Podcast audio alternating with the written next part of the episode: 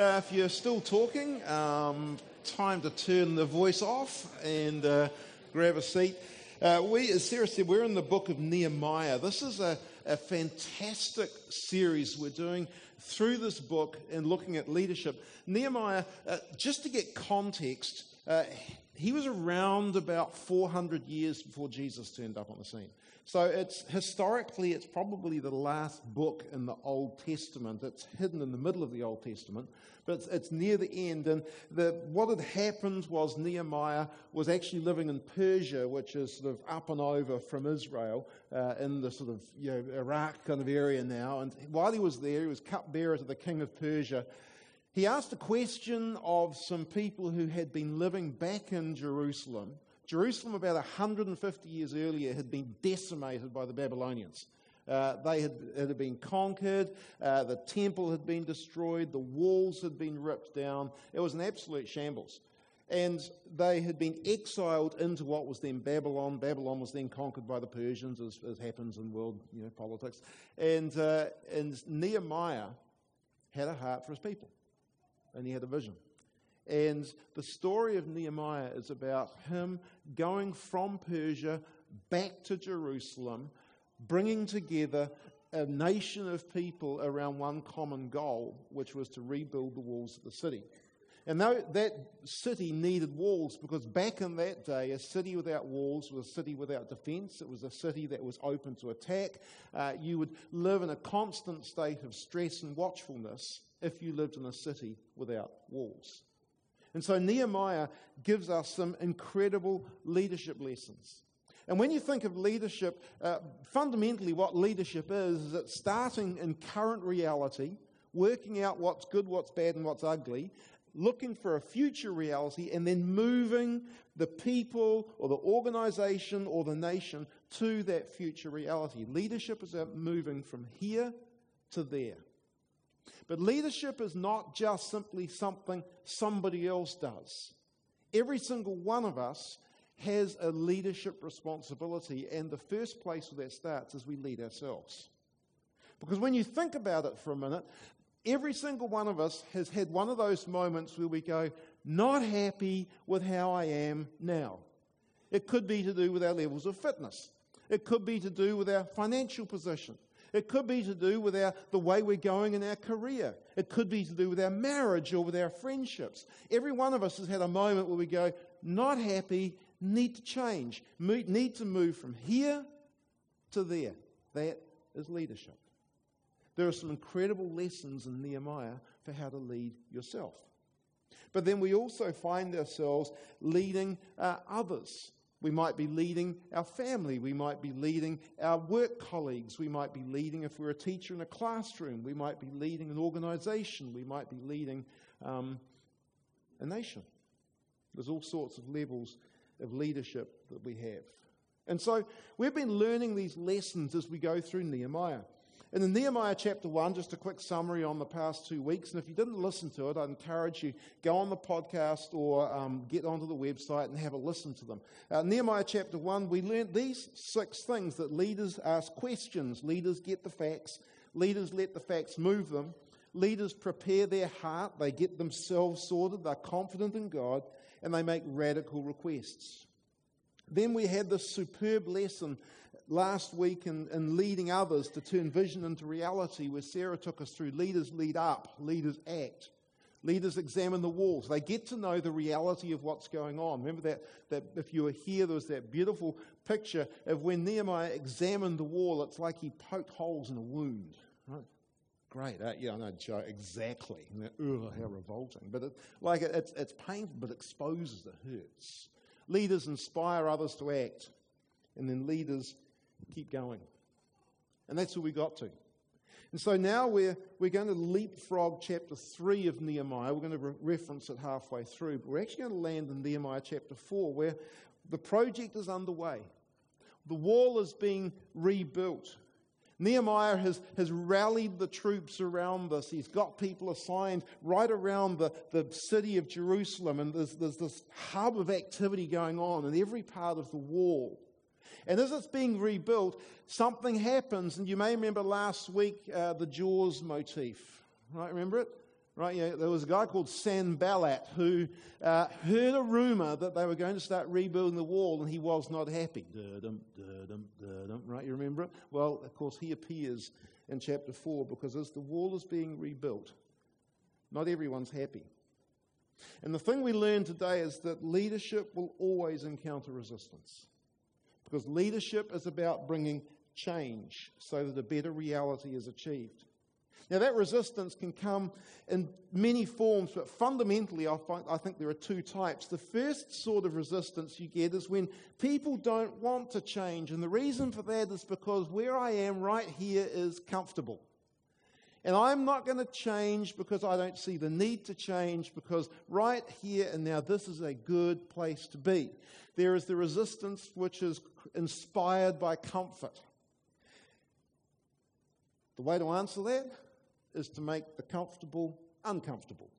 And that's what Nehemiah did in the first couple of chapters. He said, You might think this is nice. You might think it's nice having uh, you know, indoor outdoor flow from the city. But in fact, it's not indoor outdoor flow, it is a military disaster because the enemy can also take advantage of the indoor outdoor flow. So there is no such thing as comfort in Nehemiah's situation. The second sort of challenge that people face is when, when the people or other people are opposed to the vision becoming reality. They look at the future and they say, I don't like it. I don't want it. And so that results in some form of attack. And the challenge is conflict. And this is the leadership lesson of chapter 4 how to lead in the face of conflict and how to lead in the face of attack. Now, as we start to read, I want you to bring into your mind a leadership situation you are facing at the moment because it doesn't matter whether it's something you're leading where you're leading yourself or you're leading a team or you're leading an organization it doesn't really matter what the situation is the lessons apply. So i'm just going to read through my lens is going to be nehemiah and the wall as you're listening to it, bring to mind some challenge that you've got or some leadership thing which you're going through and use that as a filter to, to listen to what I'm saying. And hopefully, then that will apply and you'll get some great things to take out of this and go out and change the world in about 30 minutes. How's that sound? Okay, let's read Nehemiah chapter 4, verse 1 to 3. It's on the screens uh, if you haven't got any other way of reading it. When Sanballat heard that we were rebuilding the wall, he became angry and was greatly incensed. He ridiculed the Jews, and in the presence of his associates and the army of Samaria, he said, What are those feeble Jews doing? Will they restore their wall? Will they offer sacrifice? Will they finish in a day? Can they bring, back the stone, bring the stones back to life from those heaps of rubble, burned as they are? Tobiah the Ammonite, who was at his side, said, What they are building even a fox climbing up on it would break down their wall of stones. Sanballat and his associates, the last thing they wanted was this wall in Jerusalem rebuilt. Their goal was to keep Jerusalem weak and dependent. This group, Sanballat and Tobiah, they represented the political leadership and aspirations of the neighbouring cities. It would be a little bit like, if you, if you want sort of a geographic example, it would be like the mayor of Wellington saying, I'm going to get Wellington sorted out economically, and the mayor of Palmerston North saying, Oh, no, you're not, because if you get strong, it's going to steal econ- economic benefit away from us. Right? That's effectively what's going on here. Because Jerusalem, you see, was, was the plum position for all of the trade routes, and it was, it was if that was rebuilt and got strong again, it's going to take trade away from Samaria, from these other places. It really is the key point. So Sam Sanballat, for an economic reason, is saying, I've got to make sure that wall does not get rebuilt. I'm going to lose influence. I'm going to lose wealth. The problem that they had is the enemy and the opposition to Nehemiah is that Nehemiah had all the legal authority and protection of the king of Persia to rebuild the wall. And so Sanballat, in reality, had absolutely no authority to stop the work. Nehemiah had the letters. Know, I'm, I'm doing this on authority of the king. I've got everything I need. I've got all of the resources that have been given to me. It's all there. So Sanballat had no actual legal rightful grounds where he could stop this work. All he could do was intimidate and discourage the builders into stopping the rebuild. And here's the first phase of the attack he ridiculed. He ridiculed the Jews in the presence of his associates and the Samarian army. It was a show of strength and it was a show of intimidation. He laughed them to scorn. I was um, catching up on the Black Caps this morning. I prepared this of the time. so I wonder if they actually won last night. They did. I think this is good. Right? There is a smile on the face of those of us who love cricket. So I'll go on. There's a quick sort of 15 minute YouTube highlights of it. And I, I thought, cool, I'll watch it. So I, I got halfway through it and then um, I still better get back to this. Um, but uh, so as I was watching it, um, it had one of those little ads. You know sometimes ads pop up on it, and it was. And I had to say all that to explain to you why I happened to be watching this ad because I would over my dead body would I watch this ad. It was about um, Married at First Sight Australia right? And uh, but it struck me because the way that Married First Sight Australia advertised was this woman walked into her office with about three or four other colleagues, and she said, "I'm getting married," and they all laughed at her. And then the camera caught that sense of embarrassment and shame when everybody around her laughed at her. That's what Sanballat and Tobiah are doing to the Jews. That same feeling. I wonder if you've experienced it. I wonder what ridicule looks like for you. There's a number of very pointed questions that they ask the Jews. Here they are on the screen. Who do you think you are to build the wall? Let me question your authority. You don't know what you're doing, you don't know how. You have no idea how to build the wall. Let me question your planning. You don't know what you're doing. You, you might have a plan, but you have no idea how to do it. Let me question your competency. You don't have what it takes. Let me question your resources. Let me question the things that you've got. And you know what? Even if you manage to build it, it's not going to last.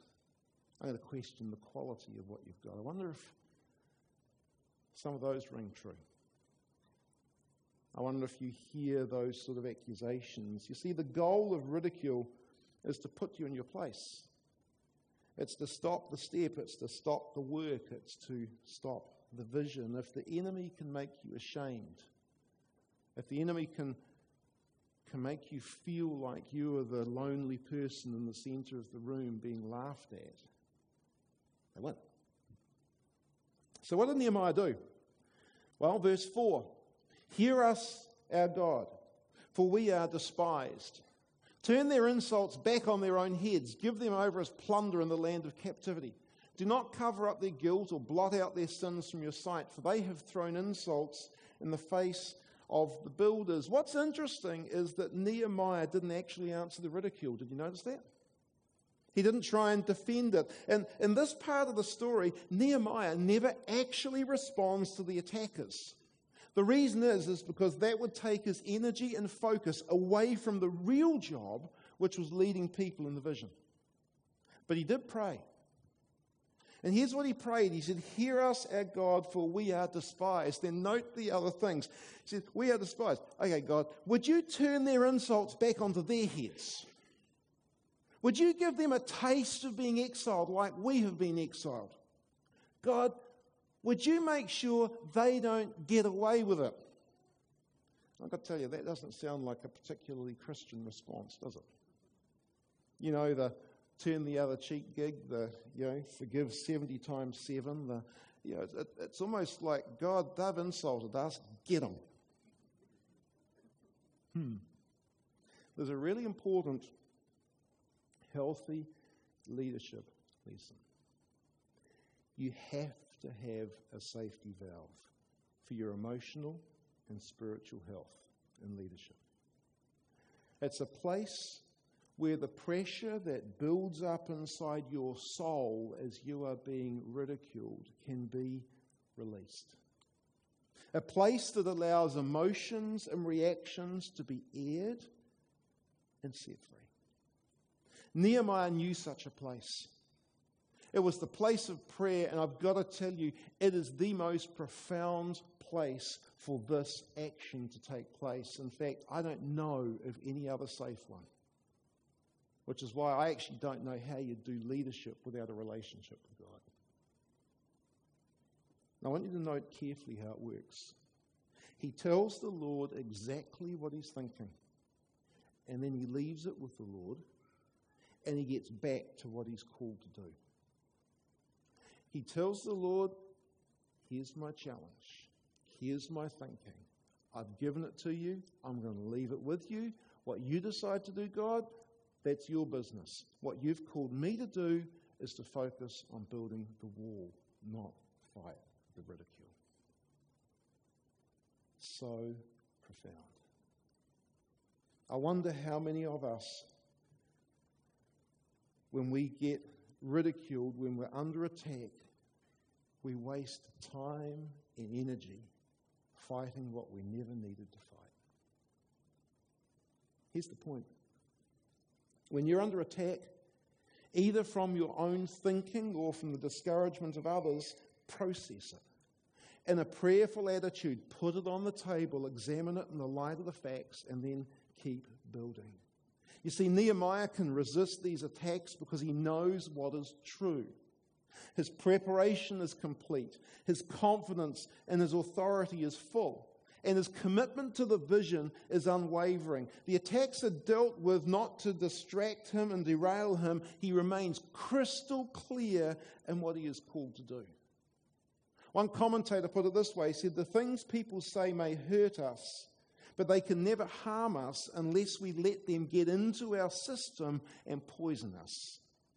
If we spend time pondering our enemy's words, we will give Satan a foothold from which he can launch another attack.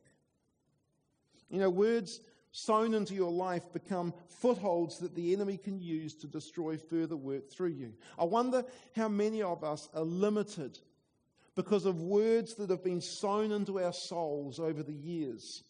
Or on the flip side, you become so sensitive and driven to compensate for a word that's been sown into you a ridicule. The legend was that my father was educated by a French teacher whose nickname was Skip. Skip was a fantastic French teacher. He would stand behind my father, and whenever Dad wrote a wrong word, he would wiggle Dad's ears vigorously to get his attention to make sure that he was doing it right. He would then stand in front of my father, and whenever Dad made another mistake, which Dad was wont to do when it came to French, he would stamp on my father's foot to get his attention. Needless to say, my father's experience of and love for the French language was negligible. When I got to the fourth form, I had an old French teacher, and I met him, and his name was, you guessed it, Skip. And I sat in Skip's class, and when I went home and told Dad that I had Skip, Dad told me again all of his stories about how he experienced French. So I was a little nervous because um, I wasn't that flash at French either. I'd got through Form 3 with marks well north of 50 and somewhere above 10. And, um, and Skip, I discovered, would stand behind me and he'd be talking in French and getting us to make responses. And if I didn't quite say it right, I found him grabbing my ear and giving it a good yank. And I discovered too that he had a really good aim with his heel onto my toes if I wrote something wrong. Well, I, uh, this was unbearable to me, and so after about four or five weeks of fourth form French, I discovered the joys of the corridor during my French lessons. And I spent the rest of the year in the desk outside of the classroom doing, I cannot remember what. But what I have ringing in my ears and in my mind and in my soul was Field, you can't learn languages. That's what he told me. Last year, as a staff, we decided to learn Te Reo. And as we were doing that, we were going through this, we had a whole bunch of things going on. And it came to this one moment where our, our Māori teacher over in the life group, there's a whole bunch of us on staff. And as we were there, uh, we went around the room and she said to me, Nick, can you give a greeting in Māori? And all of a sudden, I was a 14 year old kid sitting outside of the classroom with the word ringing in my ear, field you can't learn language. And I shared this with the staff after I did it because I took a really deep breath. And I stood up and I did my greeting and they probably looked at me and said, Oh, yeah, that was, that was all right. I said, You have no idea what's just happened. I've killed a mountain. You don't kill mountains. What do you do? You scale a mountain. You, you kill a monster. That's right. Yeah, there we go. You know when something comes out of your mouth, you go, hang on, that just wasn't quite right. I wonder what's sown into your soul. I wonder what ridicule there is that the enemy of your soul wants to make sure you never go there. I wonder if there's something in terms of your spiritual life. I wonder, because he realized that there will always be a sustained attack against your spiritual growth because the enemy, of your soul wants to do everything he can to keep you away from a relationship with Jesus Christ. And it doesn't stop even when you have a relationship with Jesus Christ. And I wonder if there is a fear of, of ridicule, if there's a fear of ridicule to say, well, if I step out, what will others think?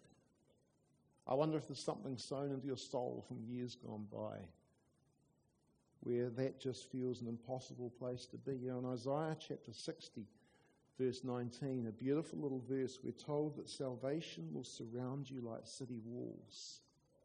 And that the point that that prophet is saying is this he said, salvation, relationship with God, is like a city with walls. That when you have that, there is security. It's what you're created for. There is a delight in salvation. There's identity, there's meaning, there's purpose.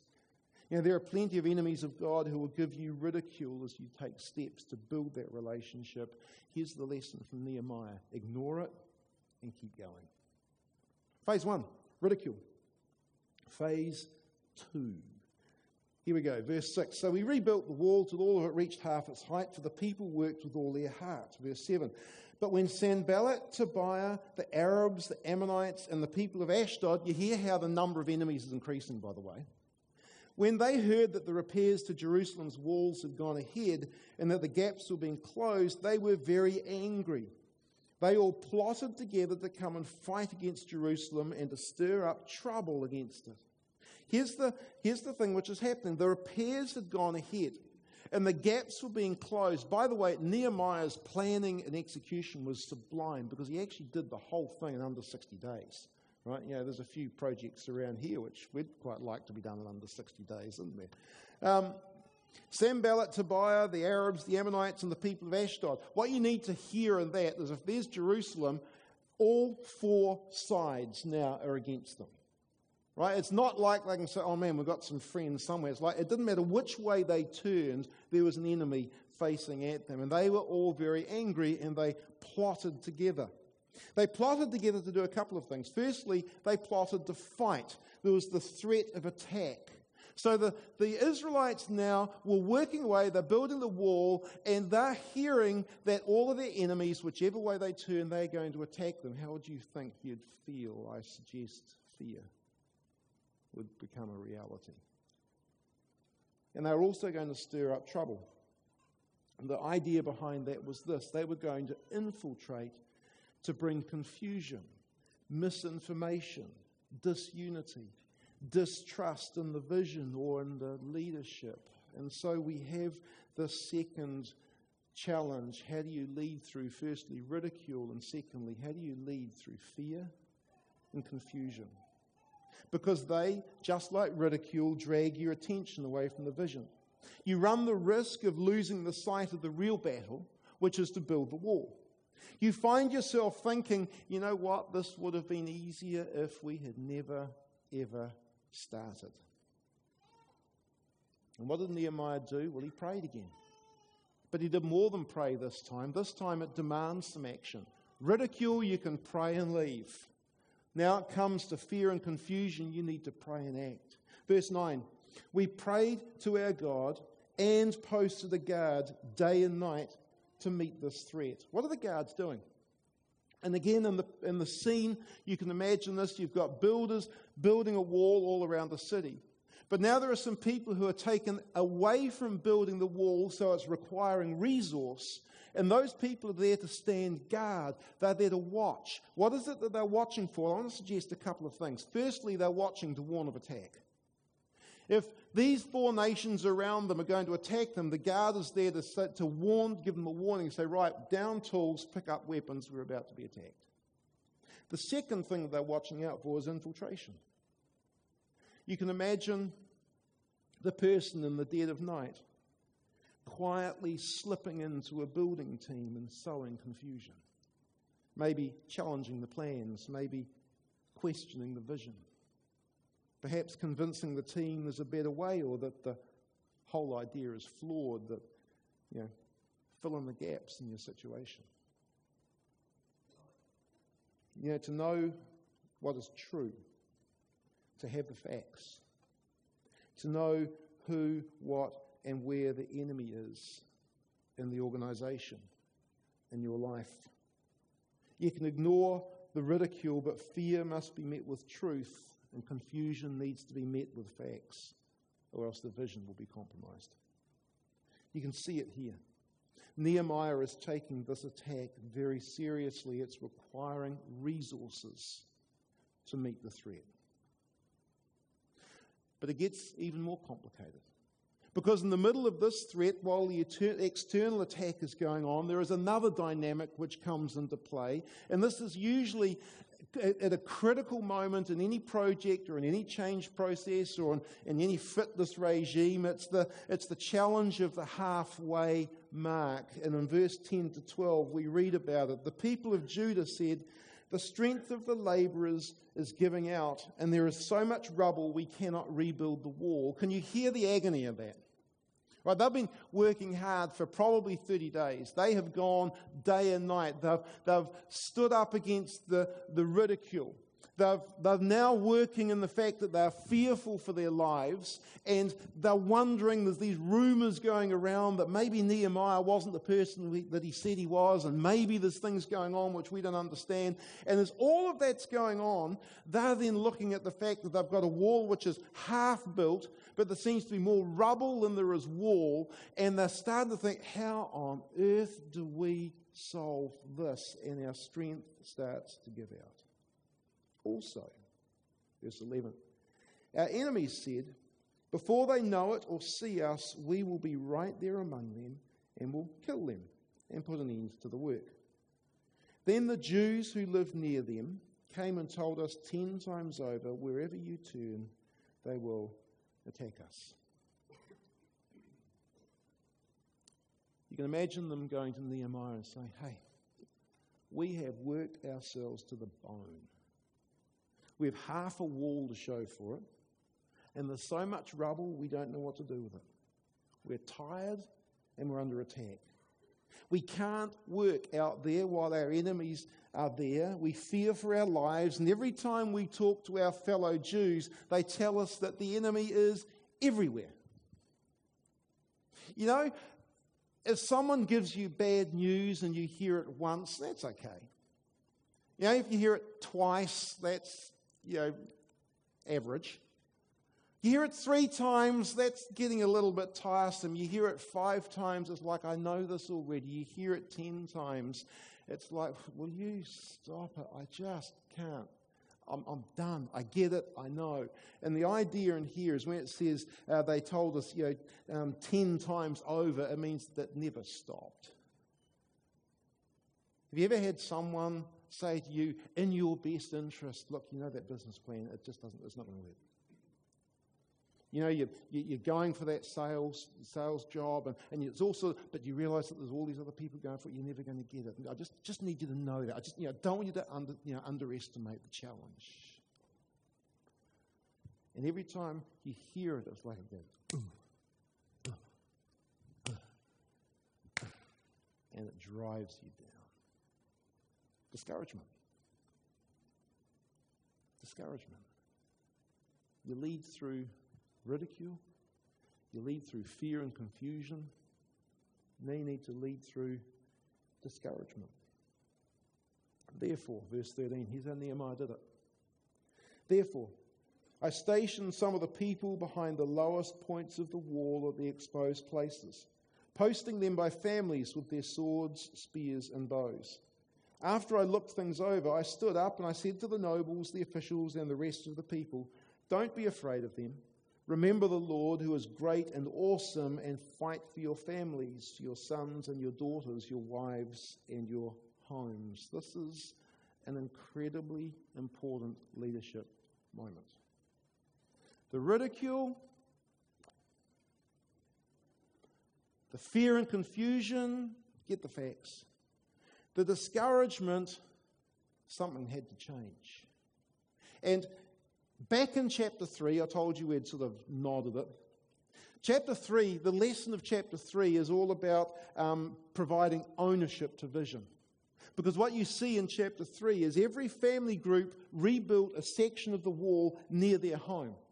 It was a brilliant leadership moment of ensuring ownership and buy in and division. And you, you will know as well as I do that if, if you don't own the vision, you don't do the vision. And uh, I, I am living evidence of the fact that I do not own the vision for fitness. Right? So I know that. And uh, yeah, I have a bike sitting in my garage. It's been sitting there for four years. Right? The spiders are getting more joy out of my bike than I am. Right? I'm, I'm living proof of that. But you also know, those of you who are leading teams, you know the person who doesn't own the vision usually slows the whole thing down. And Nehemiah said, I'm going to get some skin in the game. You're going to build the wall around your house. Why is that brilliant? Because they knew that if, their, if the wall was up outside their house, they had better protection. They owned it, they had skin in the game.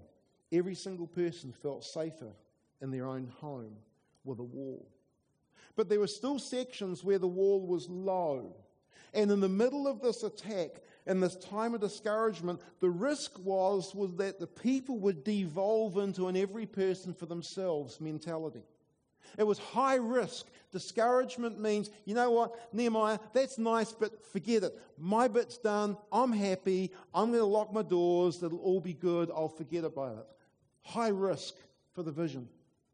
So Nehemiah needed to shift the resources. I imagine that the way he did this is he looked at the parts of the wall that were the strongest. He looked at the parts of the wall that were the highest, and then he did a biblical corporate restructure. Right? Because he said, I'm going to take you from that place where it is strong and healthy, and I'm going to move you to this part where it is not so strong and it is weak. I'm going to restructure the way that we're doing this thing. We're going to leave that bit for the moment and we're going to build this bit up so we get the whole wall sorted. He redeployed those families to the weakest parts and then he refocuses the people. And he said in verse 14, he said, Remember the Lord. Look back so you can look forward. You're discouraged. Let's make sure we've done everything we can do. And then I want you to look at the Lord. Remember, how big is He? Do you realize He's the creator of heaven and earth? He's proven over generations to be faithful. When you look back, He's never failed us or forsaken us. He is trustworthy, He is faithful, and He is true, and He is the one who is leading us to rebuild the wall. How big is the enemy? asked Nehemiah. Well, currently it's a few people operating outside of the king of Persia's authority, sowing confusion, doubt, and fear, and they're no match for the power of a king. Therefore, do not be afraid. Keep building.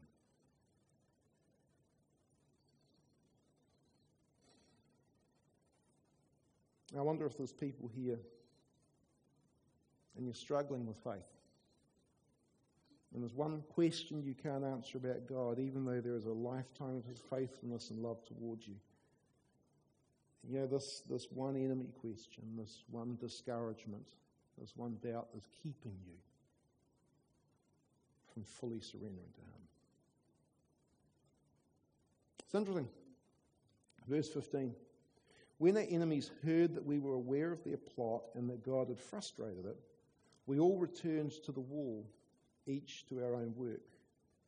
I love the fact that at that point the enemy knew that they were done. Exposure is often the best answer to an enemy attack. Get things on the table, look at the facts, get back to the work. From that day on, verse 16 through to the end of the chapter, from that day on, half of my men did the work, while the other half were equipped with spears, shields, bows, and armors. The officers posted themselves behind all the people of Judah who were building the wall. Those who carried materials did their work with one hand and held a weapon in the other. And each of the builders wore his sword at his side as he worked. But the man who sounded the trumpet stayed with me. Then I said to the nobles, the officials, and the rest of the people, The work is extensive and spread out, and we are widely separated from each other along the wall. Whenever you hear the sound of the trumpet, join us there. Our God will fight for us. So we continued the work with half the men holding spears from the first light of dawn until the stars came out. At that time, I also said to the people, Have every man and his helpers stay inside Jerusalem at night so they can serve us as guards by night and as workers by day. Neither I nor my brothers, nor my men, nor my guards with me took off our clothes. Each had his weapon, even when he went for water. This is frantic work. This is just less than 60 days of 24 7. We are going to make this happen. And I want you to note one really important thing in there. They knew the risks, they knew the challenge, they knew the ridicule, they knew the fear, they knew the confusion, they knew the discouragement. And so they set up a warning signal, which was a trumpet. If you're in trouble, blow the trumpet. We'll come. Message you can't do leadership alone. You can't do it. In your workplace. How do you how do you blow the trumpet? You know, who's who's your coach? Who's your manager? Who's your boss? Who, who's your mentor? Who's the person who, when, when you're facing these challenges that you need to lead through, how do you blow the trumpet? You, you, walk into their office, you, you pick up the phone, you text, whatever it is that you do, you say, I need some help. I can't do this alone. You blow the trumpet. In our private world, when you're going through things, even when you're leading yourself or you're in a situation where all of this is circling around you and you say, Oh, I'm, I'm, just, I'm just me, I can do this by myself. No, blow the trumpet. How do you do that? Well, you, you talk to your spouse your friends or your family, you find that safe, trusted place where you say, you know what, I'm doing it tough at the moment. Open up.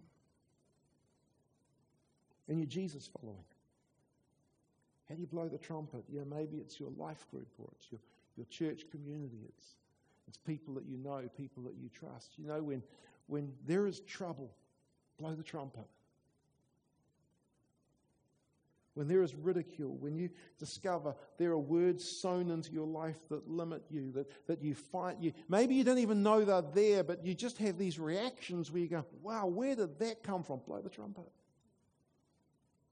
Maybe there's fear and confusion. You, you sense there's a plot to stop you doing what you're doing. Well, get the facts, blow the trumpet, get others to help you. Don't do this alone. Maybe there's discouragement where it all seems too big, and you're asking that question why on earth did we start this? Blow the trumpet, get the facts, reject the fiction, remember the vision, remember the Lord. How to lead? How to lead through ridicule, how to lead through fear and confusion, how to lead through discouragement. Remember the Lord, remember those around you, get the facts, ignore what you can ignore and learn how to play the trumpet. Would you stand with me?